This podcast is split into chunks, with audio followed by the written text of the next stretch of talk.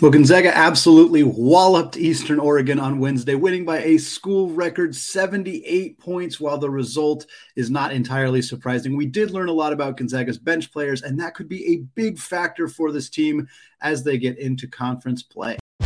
You are Locked On Zags, your daily podcast on the Gonzaga Bulldogs, part of the Locked On Podcast Network. Your team every day. What is going on, y'all? Welcome to the Locked On Zags podcast, part of the Locked On Podcast Network, your team every day. I am your host and longtime Gonzaga podcaster, Andy Patton, here to bring you news and updates through another season of Gonzaga Hoops. All right, we are talking a little bit about this Eastern Oregon game. We're not going to dwell too much on the game just because an exhibition game is not necessarily going to tell us too much about the team. But boy, was it fun on Wednesday afternoon at the McCarthy Athletic Center. 78 point victory, the largest in school history. Again, Eastern Oregon NAIA program, not even at the Division three level. So you would expect it to be a big blowout. This team beat the beat Eastern Oregon 115 to 62 last year, so saw a similar thing, but still fun to kind of look at some of the records here. 73rd consecutive home victory. Every single starter for Gonzaga figure, finished in double figures. Uh, also, a pair of reserves, Malachi Smith and Efton Reid, also in double figures. Seven Zags scoring 10 plus points. The team shot 70.8 percent from the field. That is also a school record as well. So absolutely dominant performance from the Zags, and they really got exactly what they wanted to get out of this game, which was a nice little tune up for all of the starters, all of the key reserves and some opportunities for guys who don't get to play all that often to play. So typically we split up post game recaps into two segments. We're going to kind of put it all into one today so we can focus on previewing Pepperdine in the second and third segments today. Uh, so we're going to go through my five key things to watch coming into this game and how they played out here. Uh, number one, the the big key was no starters over 25 minutes. I was hoping that Mark Few wouldn't run the starters too ragged right before they start conference play he was listening, perhaps, or at least he had the same idea in his head. Uh, no starters played even more than 20 minutes. Julian Strawther, Rasir Bolton, Anton Watson all played exactly 20 minutes in this one.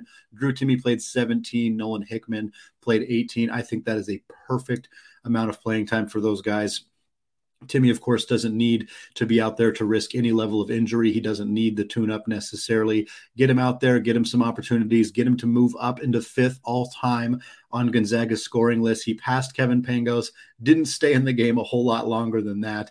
Uh, cool opportunity for him. Elias Harris is next on Gonzaga's list. Nolan Hickman has been run a, a, significant amount this year, played 40 minutes or close to 40 minutes in a handful of games for the Zags. So it was nice to, to get him an opportunity to sit a little bit longer in this one. The team leader in minutes uh, in this one was Malachi Smith. So not only did no starter play over 25 minutes, no player period played more than 25 minutes. Malachi played 25, and that was the most of any any player. The next key in this one was seeing some minutes between Efton Reid and Ben Gregg playing together. That to me is the potential future of Gonzaga's front court. Uh, depending on what Drew Timmy does next year, I'm expecting him to leave, although he does not have to leave. Uh, same situation with Anton Watson. Uh, ben Gregg, Efton Reid, likely going to be a bigger part of the puzzle next season, depending on what transfers could come in as well. And we got to see them play together in this game. And guess what? It was really fun. It was really fun. There was one play in particular. Ben Gregg made a really nice bounce pass as an entry to Efton Reid, caught the ball, spun quickly to the baseline, threw it down with two hands. Really, really nice play by those two guys. Both had really great performances. Efton Reid outscored Eastern Oregon in the second half individually. He did not score in the first half. He had 16 points on eight of eight shooting in the second half. Can't do a whole lot better than that. Eastern Oregon had 14 total points in the second half. A really nice performance from Reid. Only had two rebounds, didn't do a ton defensively. Uh, at that point, the game was well, well in hand. He was getting opportunities to score by just forcing himself into great position in the paint, uh, getting mostly dunks or really, really easy baskets around the rim. I'm not trying to discredit Reid's performance. It was excellent. It was fantastic to see him look confident, uh, have some swagger on the court, and, and be a focal point in the offense. the the opponent obviously matters here, but still nice to see that. Ben Gregg, of course, uh, had another solid performance: five point six boards, three assists, and a block for Gregg. We have seen him kind of step out and play well against all calibers of opponents this year, but it was still nice to see that back or that front court combination with Gregg and Reid kind of look really solid in this game.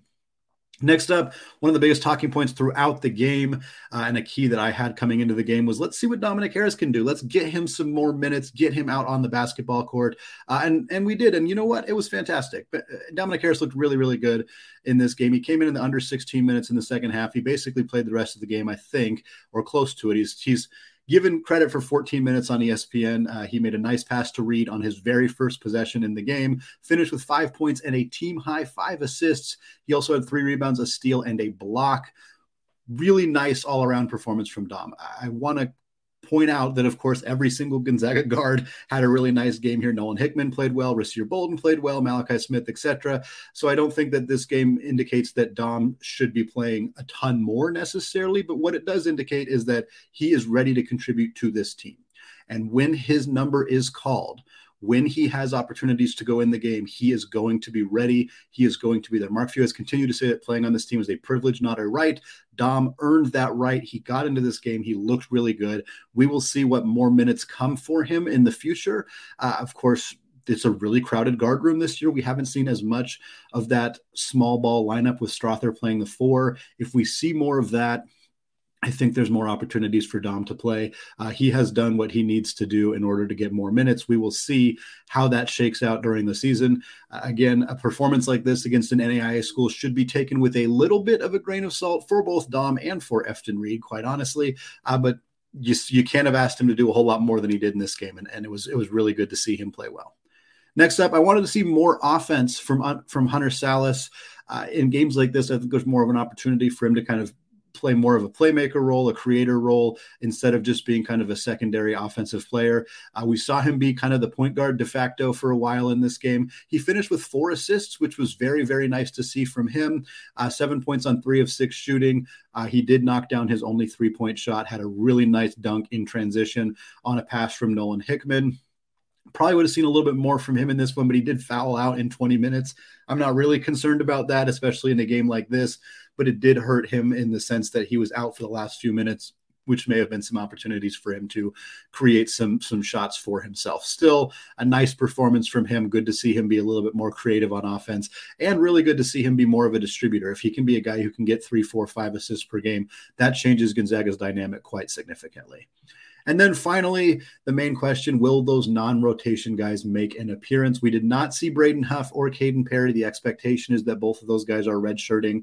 Uh, we don't know the injury status on Perry right now, but not really surprising to not see them. We didn't see Joe Few, but we did see the other two walk ons, Colby Brooks another appearance this season. Guys, he has looked good every time he has come into the game. He reminds me again a lot uh, of Connor Griffin, who was at Gonzaga a few years ago, ended up going to University of Washington, playing tight end over there. Uh, Brooks is a really talented player, similar to Griffin. Every time they came in, you were like, oh, wow, that guy can really play. Uh, he had seven points and three rebounds in four minutes. He played four minutes of basketball, finished with seven points on three of four shooting. He knocked down a three. He had a steal. He had a nice putback. Really nice performance from Brooks. Abe Eagle made his Gonzaga debut. He has been on the roster for the last two years for the first time. He got to enter a game in the kennel really cool experience for him. They almost immediately got him the basketball on the low block. He turned little baby hook, boom, first points in a Gonzaga uniform, first collegiate points ever for the six foot nine walk on forward for the Zags. He also had an assist. Really cool to see him get that opportunity in a game like this. Well, again, there's no no need to really dwell too long on an exhibition game, so we're going to turn our attention to Gonzaga's first WCC opponent of the year and discuss why this game against Pepperdine could present much more of a challenge than people might expect. But before we get there, a word from BetOnline. College basketball and the NBA are back in action. College football bowl season and the NFL playoffs are right in the thick of their seasons. BetOnline.net is your number one source for all of your betting needs and sports information. From all the latest odds, contests, and player props, you name it. BetOnline remains the best spot for all the latest sports developments, including podcasts and reviews for all of the leagues this season. And it's not just basketball. BetOnline is your continued source for all your sports wagering information needs, including live betting and your favorite Vegas casino games. They even have lines for coaching changes across every major sport, so even in the off season, you can get your fix. Head to the website today or use your mobile device to learn more about the trends and action. BetOnline, where the game starts.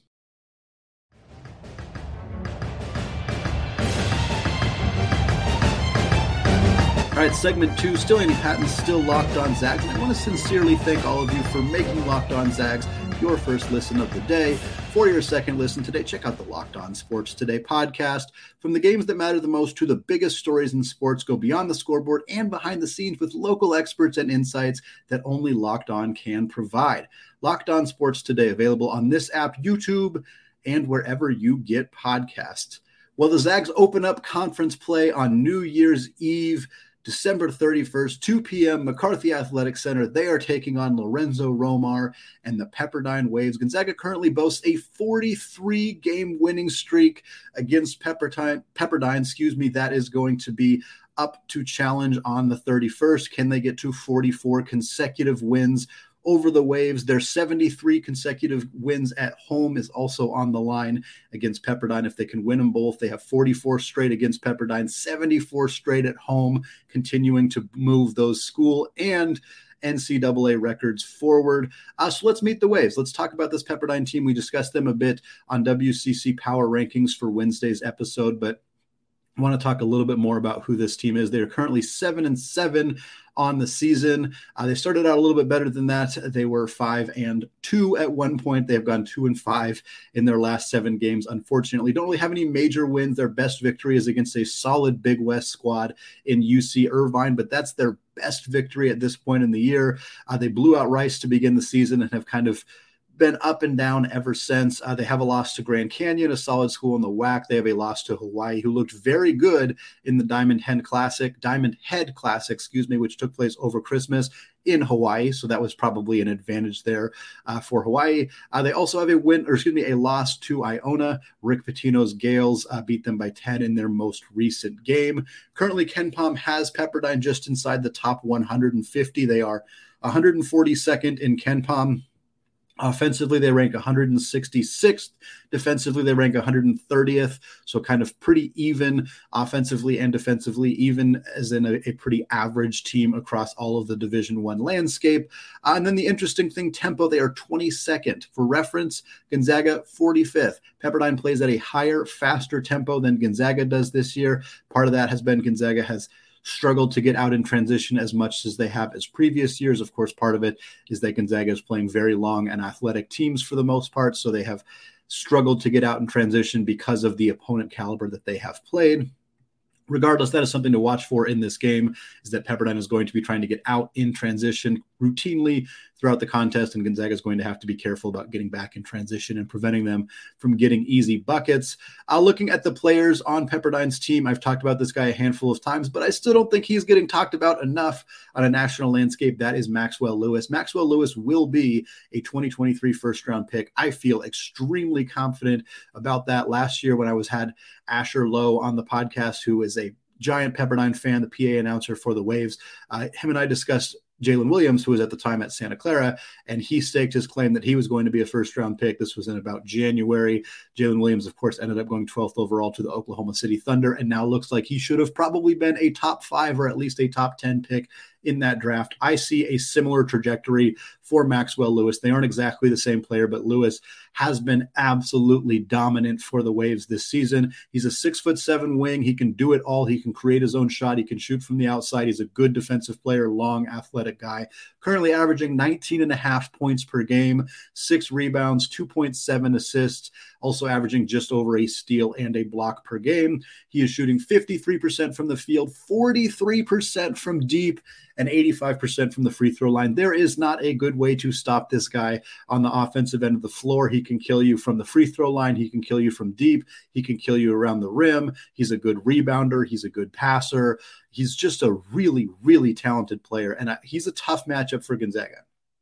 We'll talk a little bit more in the third segment about how I think Gonzaga should attack him and how they should try to stop him in this game. But ultimately, there are a lot of teams who have tried a lot of different things to stop Maxwell Lewis this year, and they have struggled to do so. Gonzaga is, of course, going to be the best opponent Pepperdine has played this year, so that is something to keep an eye on uh, in this one. And, and, UCLA is one of Gonzaga or one of Pepperdine's other good games, and UCLA did not struggle to beat Pepperdine in this one, so I don't think it's necessarily a deal breaker for Gonzaga, but he is a player to keep a close eye on in this one. And Houston Mallette, Houston Mallette is another sophomore on this team. He averaged 23 points a game in two games against Gonzaga last year. He's still fantastic. He's averaging 13 and a half points, four boards, 3.2 assists. He's also shooting about 40% from deep. Mike Mitchell Jr., the third in this tremendous sophomore class for Lorenzo Romar, Lewis, Mallette, Mitchell, all sophomores. Mitchell's averaging 11 points, four and a half assists, four boards. He's shooting, um, this is not a typo, 47%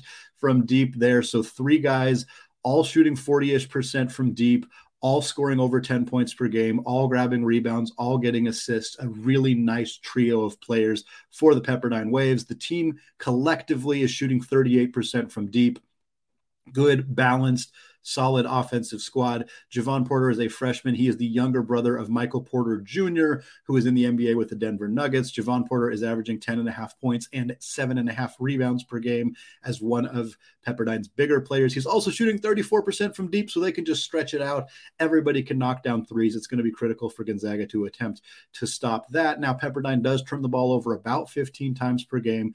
They are shooting under 70% from the free throw line. They don't have a ton of size in the front court, certainly not a ton of depth in the front court size wise. So, again, we're still talking about a WCC team that is expected to finish outside of the top five in the WCC. Gonzaga doesn't lose to those teams very often. Gonzaga hasn't lost to Pepperdine in many, many years. So, despite the fact that I am high on this team, I am optimistic about the future of this team. I believe they have at least one, potentially multiple NBA players on the roster.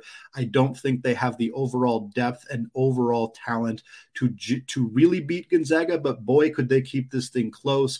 Could they make it a little nerve wracking for Gonzaga fans on the final day of the year 2022? Could they give us a little bit of a scare? Absolutely. I think this team could do it, uh, but I think Gonzaga is ultimately going to take it. And what I really want to talk about in the third and final segment is, is how to do that, what Gonzaga needs to do.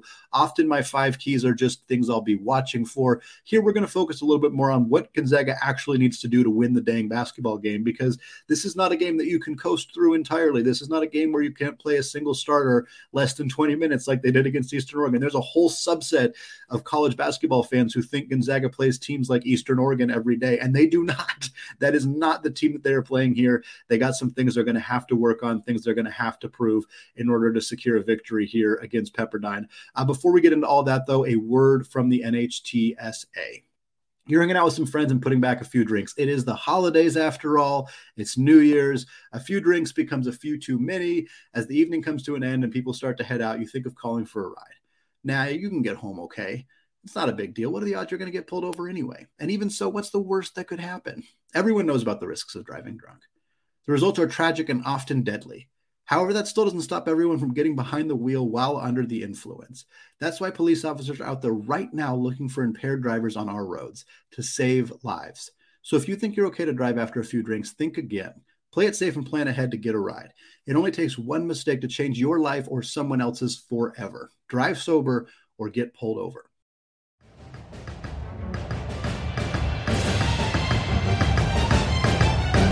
All right, segment three. Still Andy Patton, still Locked on Zags, still previewing Gonzaga's WCC opener, the final game of the year 2022, taking place on New Year's Eve, 2 p.m. McCarthy Athletic Center against Lorenzo Romar and the Pepperdine Waves. We're going to take a, my, take a look at my five keys to a victory for Gonzaga in this one. The ability to extend their win streak over Pepperdine to 44 and their home win streak to 74. First key in this one is simple defend the perimeter defend the perimeter. Gonzaga has been a bit spotty at defending the perimeter so far this year. We've seen teams like Texas absolutely cook them from beyond the arc. We've seen a few other teams really succeed at shooting from deep. Of course, uh, Pepperdine is a much better three point shooting team than some of those teams. Texas came into that game as shooting sub 20% from deep before they went off and dropped 13 made threes uh, on the Zags. That was a bit of an anomaly. Gonzaga likely game planned as if Texas wasn't going to shoot that well, uh, and it kind of bit him in the butt in that one here. No reason no reason to not be aggressively stopping guys from getting open looks from beyond the arc. Pepperdine as a team shoots 38% from deep. That is phenomenal. That is a phenomenal number. All three of Pepperdine's best players, the sophomore trio of Mike Mitchell, Maxwell Lewis, Houston Mallette, all of them are good three point shooters. Every single one of them is very good from beyond the arc. Again, Jevon Porter can shoot it from there. They have a handful of other players off the bench who can shoot it really well from deep. So I think this is going to be a really big game from Hunter Sallis. Hunter Sallis needs to be a guy who plays 25, 30 minutes in this one. I don't care what he does offensively. I've talked about wanting to see him get a little bit more creative offensively. We talked about that in the first segment. Uh, it's not that I don't want him to do that still, but really his impact in this game is going to be on the defensive end. He needs to hound Houston Mallette, hound Mike Mitchell. Do not let those guys get open looks. Be right in their face throughout the game knock the ball away, get some steals, get out in transition, do all of that stuff. Nolan Hickman, Rasir Bolton, they're going to have big games as well because they're going to play 25, 30, 35 minutes in this one, and they're going to be asked to guard some of the best best guards in the entire WCC. How they do on the defensive end of the floor is going to say a lot about Gonzaga's ability to pull away and secure a victory in this one. Next up, it's really a key for every game, but I wanted to highlight it specifically in this one. Get the ball to Drew Timme. Get the ball to Drew Timme a lot. Get the ball to Drew Timme early and often.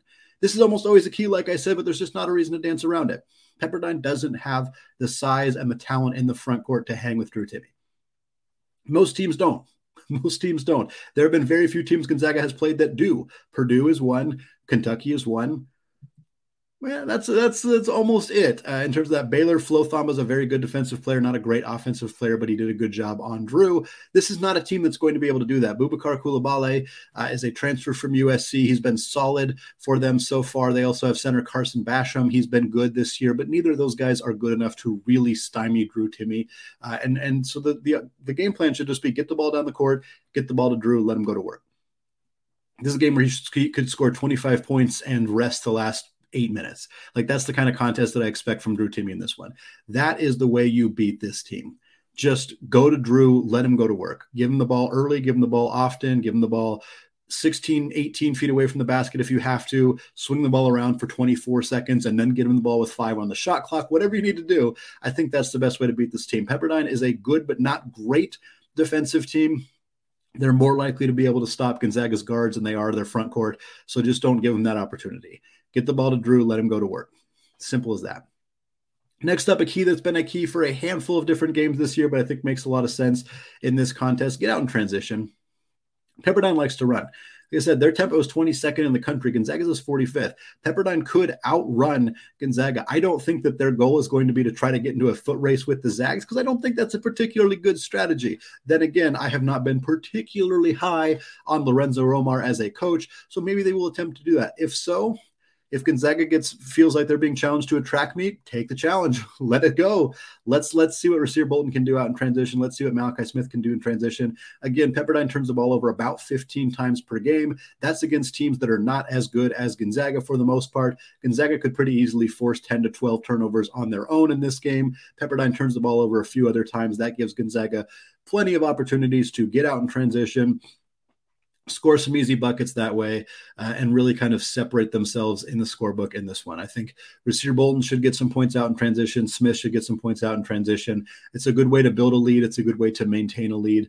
Uh, it's something we haven't seen from Gonzaga a ton this year. It'd be great to go on to KenPom after this game and see Gonzaga moved four, five, seven spots up in the tempo markings at KenPom because of how much they got out in transition in this one. Next up, our fourth key to victory for the Zags in this one an A game from Anton Watson. I think he's a huge key in this game because I think he's a really tough matchup for the Waves. Six foot eight forward, can play away from the rim, can play with his back to the basket. I'm not really sure who is going to guard him. Again, the two bigs for Pepperdine, Coulibaly and Carson, Carson Basham, they're more traditional centers. I think they're more likely to line up against Drew. But if they're in the game at the same time, one of them's guarding Anton Watson. Anton can pull them away from the rim in a way that I think creates a disadvantage for Pepperdine. Uh, I think he's going to be a guy who should have a good offensive game here, score in double figures, be efficient with the basketball, stretch the defense a little bit, uh, get some offensive rebounds, crashing the glass that way. And then I think the big thing for Anton is what he does on the defensive end of the floor. We mentioned Hunter Sallis and helping to stop Gonzaga, or excuse me, stop Pepperdine's uh, perimeter scorers. But Maxwell Lewis is the best player on this team. He's one of the best players on the floor. He's the best NBA prospect on the floor, most likely, at least at this point. And for the Zags, the matchup is going to have to be Anton. Julian Strawther could guard him, and I think there will be moments where he guards him, and I think he'll do a fine job of it. But Anton is the best lengthy perimeter defender they have. He's the best overall matchup for a guy like Maxwell Lewis. We saw him do a good job against Oscar Tshiebwe, but we also saw Brandon Miller score like 36 points on Gonzaga in, in the Alabama game. It didn't end up mattering. Gonzaga still won that one because they scored 100 points if Maxwell Lewis goes off like that, and I know some people might think that's silly, there are NBA draft scouts who are literally comparing Maxwell Lewis and Brandon Miller right now. Uh, Miller is ahead, but they are still being compared. So to, it's not that crazy to talk about those two guys in the same sentence. I don't think Lewis is about to drop 27 on the Zags in the second half. But again, that's where Anton Watson and his defensive strengths, his quick hands, his size, his frame, everything is going to come into play significantly in terms of what he can do on the defensive end of the floor to prevent Maxwell Lewis from going absolutely nuclear on the Zags in the kennel on New Year's Eve. And finally, another key in this game, I want to see more from Efton Reid. I want to see an opportunity for him to play legitimate minutes. Now, I mentioned how important Drew Timme will be in this game, how likely it is that he might play 30, 32, 34 minutes in this one, depending on if Gonzaga can separate in the scoreboard. I also mentioned that Anton Watson should play a lot in this game and has a very significant role. I didn't talk a lot about Ben Gregg, but Ben has solidified himself as a player who plays 15 to 20 minutes every single game. If all of those things happen, there's not a ton of playing time left for Efton Reid. However, I think you have to build on his confidence a little bit here. And this goes the same for, for Dominick Harris, a similar situation of I'm not sure where there's a ton of playing time here, but those two guys just had really nice performances. Yes, it was an exhibition game. Yes, it was an NAIA opponent, but that builds confidence. They showed out in the home crowd in front of the fans in a major way a few days ago. You should reward them with more playing time. I you have to find it in the game plan. And unfortunately, unless Gonzaga is up 15 to 20 with five or so minutes to go, it might be hard for these guys to get playing time in this one. And that's a little frustrating. Hopefully, Mark Few can find time to get first half minutes for Efton Reid, maybe even first time minute, first half minutes for Dominick Harris, or at least early second half minutes for Dominick Harris. I want to see those guys rewarded because their confidence is building, because they had a good performance at home because they're parts of this program's future. These guys could be starters down the line for Gonzaga. They're not there right now. But when you show out, when you play well, and you feel like you earn more playing time, if you don't get it, if you feel like, well, what do I have to do? I did it for you. I did it on the on the court here, and you're not getting that playing time. It can build some resentment, some frustration. I don't know these guys personally. I don't want to comment on what I think that their perceived attitude is going to be, but it's just human nature to feel like, hey, I did well, and now I'm not playing again. What's the deal? And so I'm hoping that there's an opportunity for both these guys to get minutes, get opportunities to really show out against a team that is far better than Eastern Oregon, but a team that both these guys should be able to play good basketball against. All right, that's going to do it for me today and for this week.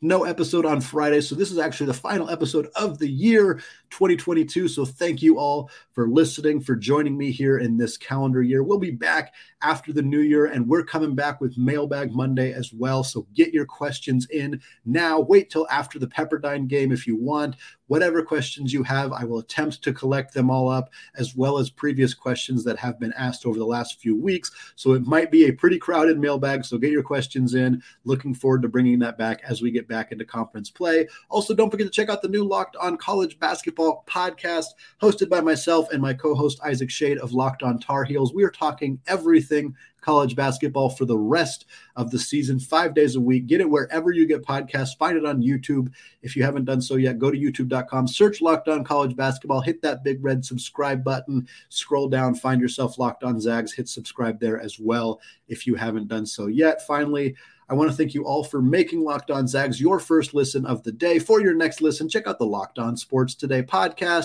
the biggest stories of the day, plus instant reactions, big game recaps, and the take of the day. Available on the Odyssey app, YouTube, and wherever you get podcasts. All right, thank you all for listening, and go Zags.